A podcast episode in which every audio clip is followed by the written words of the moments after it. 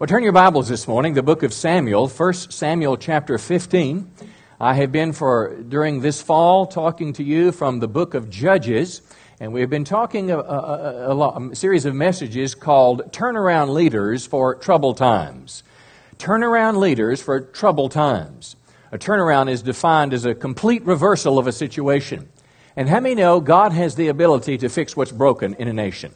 How many know God has the ability to turn things around? He has the ability to turn things around in your home, turn things around in your school, turn things around on the ball team that you may be uh, playing on. How many know the Bible is not just a history book for us, but it speaks life to us in the world we live today?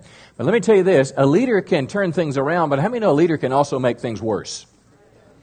I'm talking about a God called person, a God anointed person who starts at the bottom, can get to the top, but find themselves that they make mistakes and end up making things worse rather than better. Well, Saul is a perfect example of that. 1 Samuel 15, uh, the prophet Samuel now speaking to Saul, and this 15th chapter is somewhat of a summary from this man who was at the top and fell down to the bottom, King Saul. Samuel the prophet said to him, Though you are little in your own eyes, likely referring to a sense of shyness, are you not the head of the tribes of Israel? And notice what it says the Lord anointed you king of Israel. We jump ahead to verse 26. Samuel the prophet says to Saul, For you have rejected the word of the Lord, and the Lord has rejected you from being king. Now, how many know it's a bad thing when God rejects you? Here we've got a picture of a guy who came from one of the smallest tribes of Israel. He came out of obscurity. He was a shy person. We know that because when he was prepared to be made king, they couldn't find him because he was hiding. And lo and behold, this guy started at the bottom. God placed him at the top. As a king, he could do anything he wanted to do. He had everything that he wanted, but something happened to this man. He fell to the bottom. Now, here's the question I'm going to endeavor to answer this morning How does a person fall from that place of success and God rejects you and end up at the bottom. What happened to Saul? And what I believe it is, my friends, is he failed the test of success. Let me say it again. He failed the test of success. Now, how many know this is a test all of us face as well? Uh, everyone in this room wants to be successful. Everyone in this room wants some sense of position in life. We all want some sense of, of, of success, of prosperity. Uh, we all uh, strive to have more money, to a place of wealth, uh, a position of power or authority. It's just what happens. It happens on the football field, and they have a captain. It happens on the cheerleading squad. They've got a head cheerleader. It happens in the office. Someone emerges, emerges and becomes the office manager. It happens in Christian denominations. Somebody becomes the bishop. There is a sense that God wants to raise up a leader. But I will suggest to you this morning that a leader can fail the test of success. That man, that woman could be someone that God places his hand upon for influence, but rather than turning things around, they can make it worse. And this is a message that applies to all of us because I guarantee you, if you're in the secretarial pool, somebody wants to be the office manager. If you're on the football team in the ninth grade and don't even make the team, but how many know by the t- if you work hard, it's possible by the twelfth grade you've got Division One scholarships. How many know if you're working in a business, you could be an engineer, an IT person? Well, lo and behold, someone's going to run that company one day. It could be you. So when I talk about the test of success, it's not just a historical look backwards, but it is a challenging message from the Bible that causes us to look at our lives that when we begin to climb this ladder, how do we avoid the mistake Saul made? How do we not fall backwards and life become worse, but how do we stay strong? How do we stay humble? And literally, God is able to trust us with success and our lives are used to make a difference. Well, that's what we're going to talk about this morning. So I want you to look with me, 1 Samuel chapter 15. 15 is going to be our text. And we're going to begin in verse 3 as Saul failed the test of success. Uh, let me give you the picture. Now go and completely, uh, Samuel the prophet is speaking to Saul, go and completely destroy the entire Amalekite nation. Now, this is a big one. God said, I want you to des- destroy the men, the women, children, babies, cattle, sheep, goats, camels, donkeys. What in the world does that mean?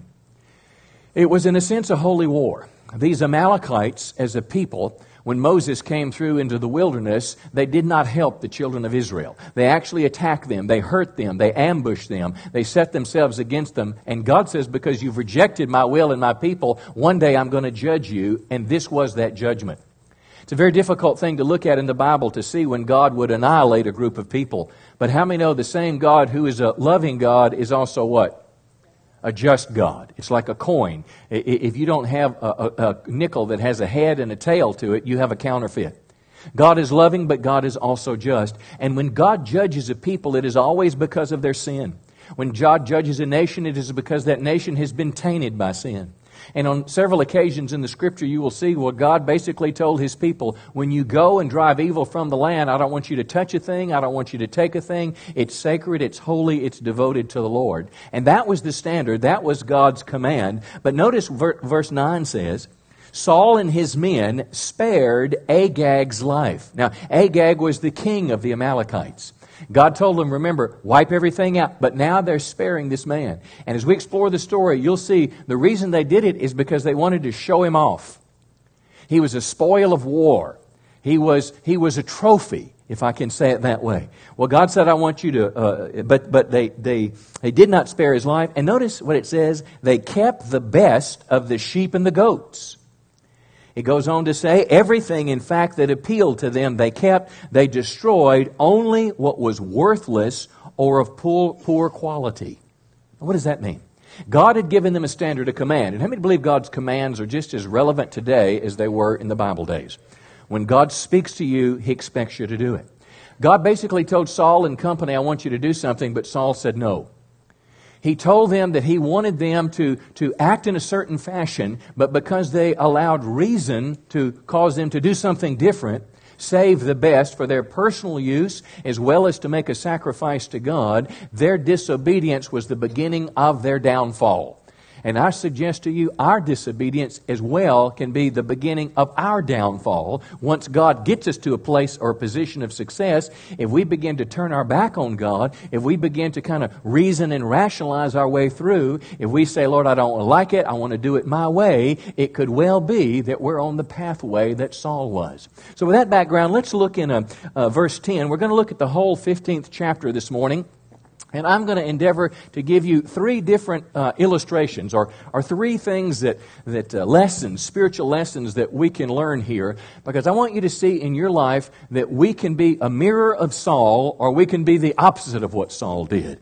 Because my hope for you is that when you achieve success in life, not just for yourself, but for God's kingdom, that absolutely nothing uh, gets in the way, but you pass every test. Praise the Lord. Let's look first. Now, I'm going to talk about three things briefly, quickly this morning. And the first one is the first mistake that Saul made was that he became first and God became second. How many know God never wants to be second in life? God always wants to be first. He became first and, uh, uh and, and God was second. And secondly, he practiced what I call selective obedience.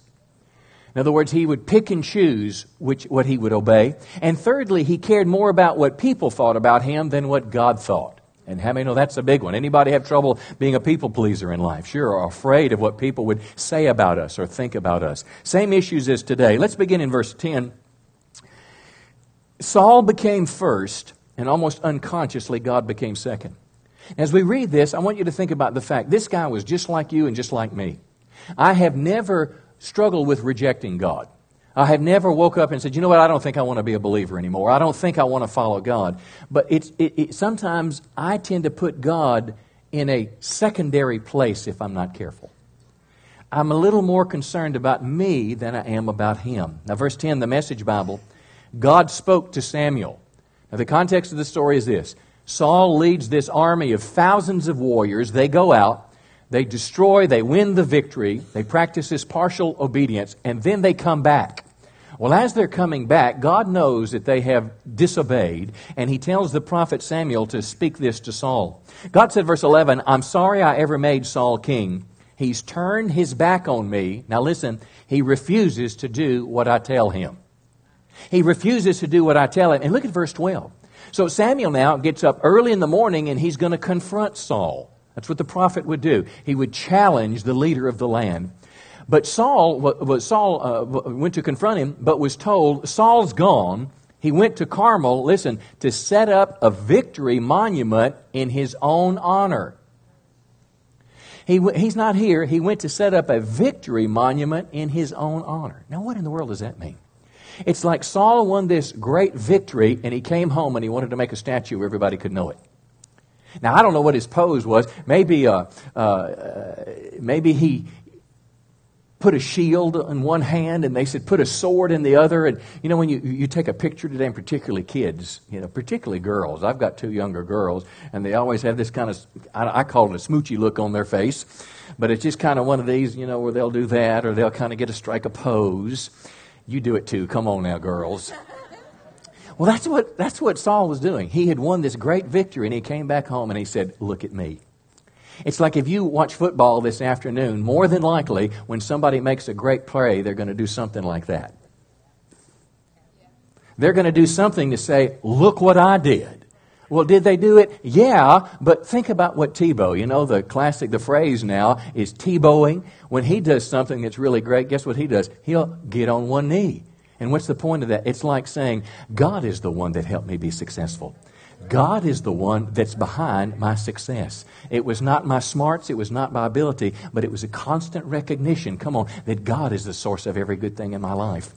And I suggest to you this is the first, perhaps the greatest lesson that we can learn in this short, short story. If we ever lose sight of the fact that everything I am, come on, everything I have and everything I can do is because of the Lord, I'm on the way to a downfall.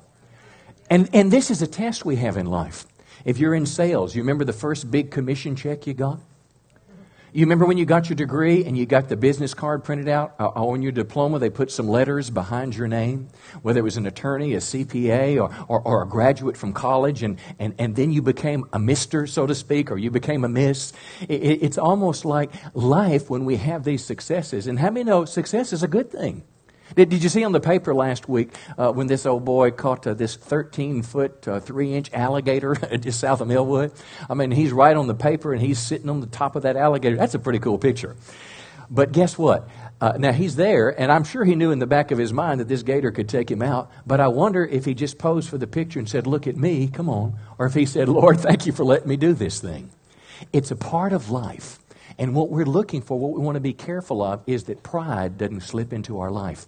That when we become successful, when we begin to get accolades from people, that if we're not careful, we can promote ourselves and build monuments for ourselves, and God can slip in the background of our life. And that's the first lesson that Saul would say is be careful. Make sure God is always first in your life. Come on, and not second. Give the Lord a good hand this, this morning.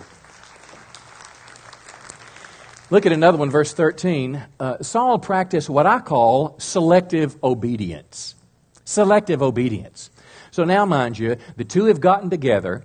Uh, Samuel has confronted him, and here's, uh, or actually, uh, it's in the process of confronting him. Saul is coming back. Samuel's figured out where he is, and this is the first words that Saul says when he meets the prophet. Saul greeted him and said, I have carried out the Lord's command. Now, what did God tell him to do? God basically said everything needs to be judged. It's sacred. They're an unholy group. But what he did is he kept the king and he kept the best. Now, arguably, he could have kept some of these sheep and things to make a sacrifice, but guess what? God, as the one that gets to make the rules, not us. And now he's reasoning these things through. I've carried out the Lord's command, verse 14. The prophet said, Then what is all the bleating of sheep and goats and lowing of cattle that I hear? In other words, you've told me you obeyed, but here's the evidence. In verse 22, Samuel asked this amazing question. He said, What is more pleasing to the Lord, your sacrifices or your obedience to his voice? Now, I want you to think what he did. Granted, he had some ego in this thing here, that he brought this king back so he could show him off. But he was going to use these animals as a sacrifice to the Lord.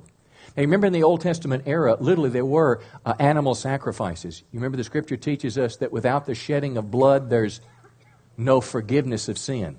That's why Jesus died on the cross. His blood was shed for us. Beginning in the book of Genesis with Adam and Eve, you remember when they went out from the Garden of Eden, what did God put on their shoulders? A jacket he picked up at J.C. Penney's? No, animal skins. So, so in God's economy, a life always has to be a, to atone for or sacrifice for another life.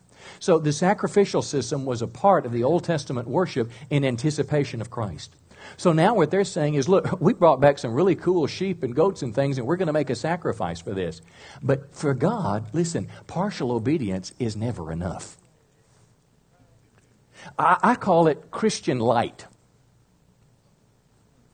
In other words, it's kind of Christian, but it's not fully Christian. Has anybody ever heard of light beer? Come on, you bunch of holy joes. You what? Light beer. What is light beer? Less calories. What is it? Less calories, less filling. It's beer. But it's a counterfeit beer. See, now you thought I was going to ask you how many drink light beer, right? And you were going to raise your hand, right? No. Only bad joke of the morning. But the point is, it's a counterfeit for the real thing. And what we try to do sometimes as Christians is practice selective obedience. We obey part of what God wants us to do, but we kind of justify the rest. I can't explain to you why God is, is stricter sometimes than at others. When we had communion, I want to tell you what, I have been grateful that God is a forgiver. When somebody first told me that God could wash my sins away and God could give me a, another chance, I want to tell you, buddy, I am grateful. But I see times in the scripture when you don't get much of a second chance. New Testament, you're Ananias and Sapphira. These guys sold their property to give a special offering, but somehow in it they lied and they were both struck down.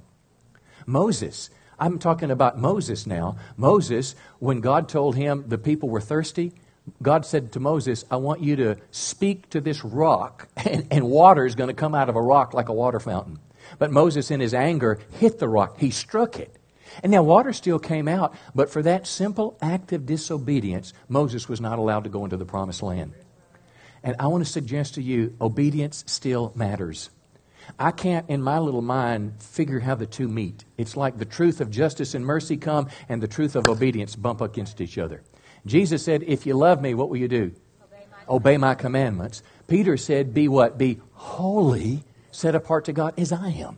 In the book of Revelation, the seven churches were all called to be overcomers.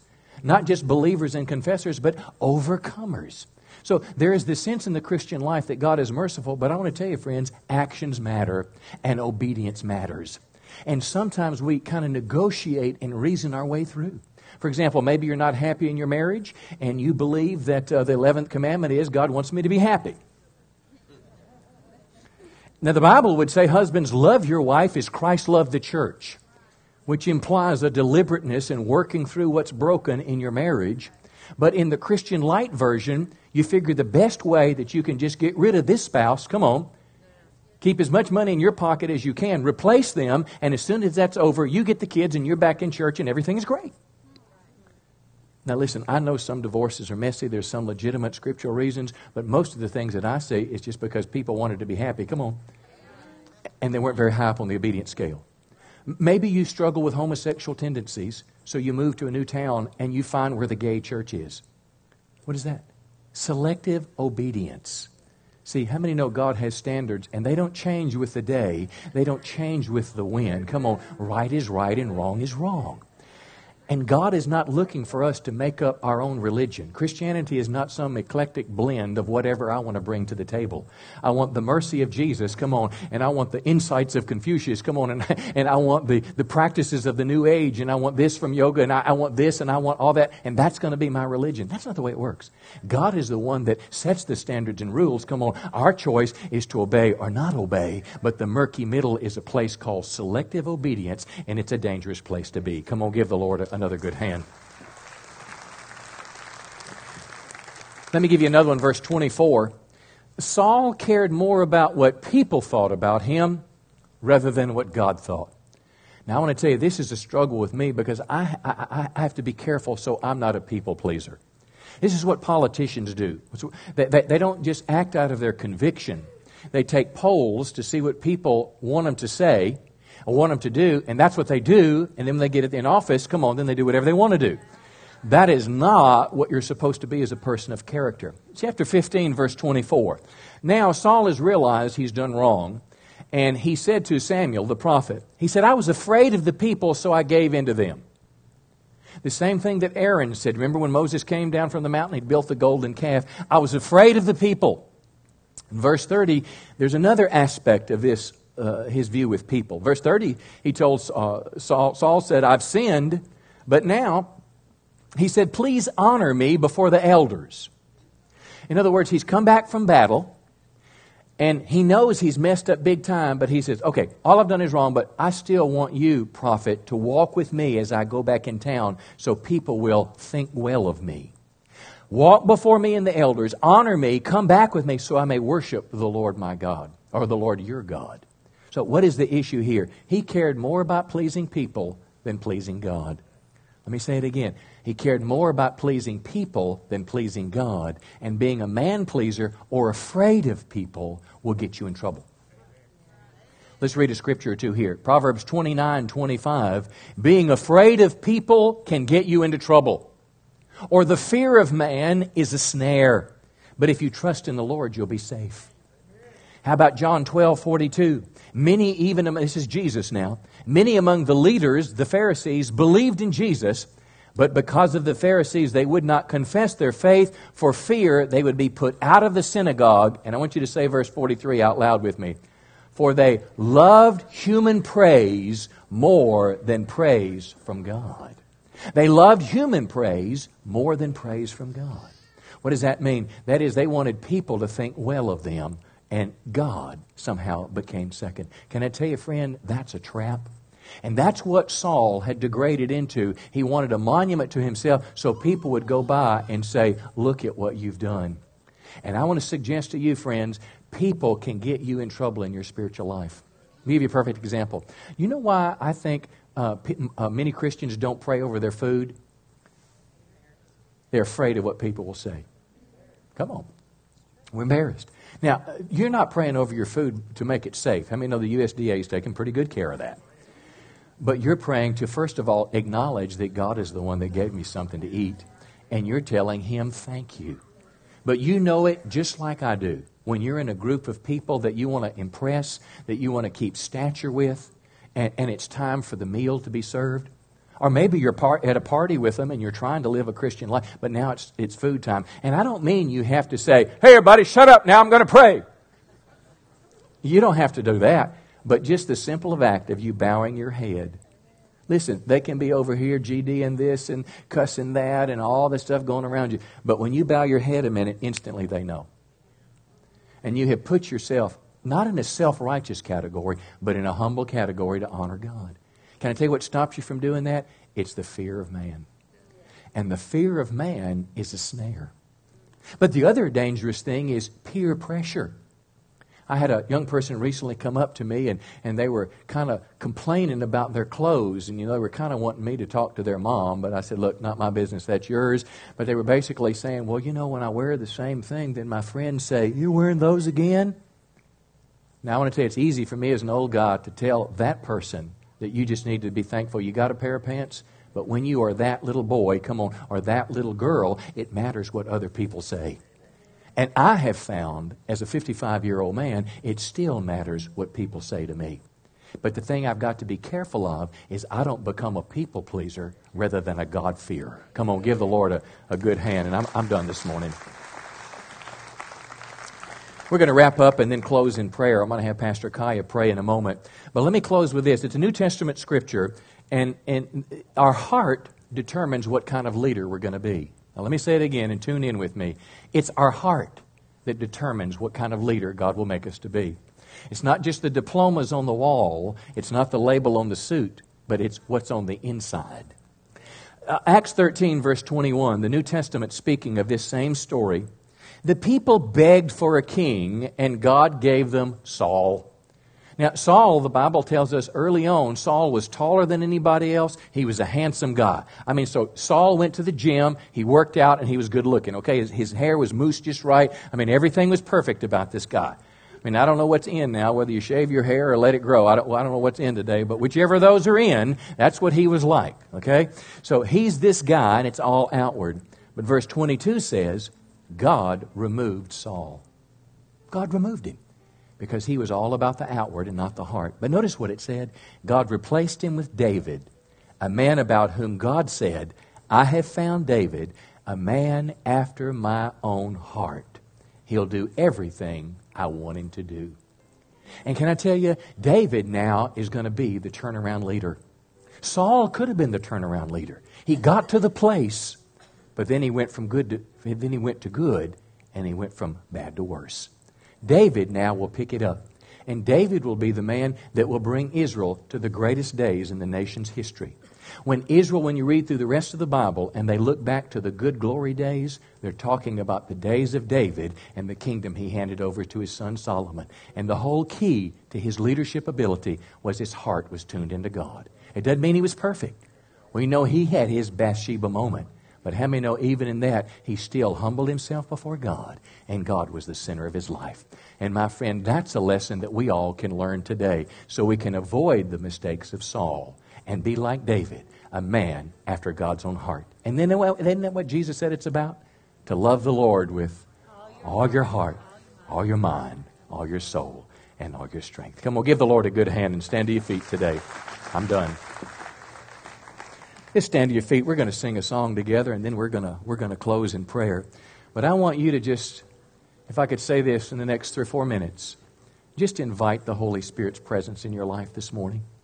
Would you just ask the Lord right now to, Lord, help me to integrate this truth in my life? Would you just show me, Lord, if there's a part of my life that's drifted from where it needs to be? Would you help me be the person that you want me to be? Come on, just begin to sing, Pastor.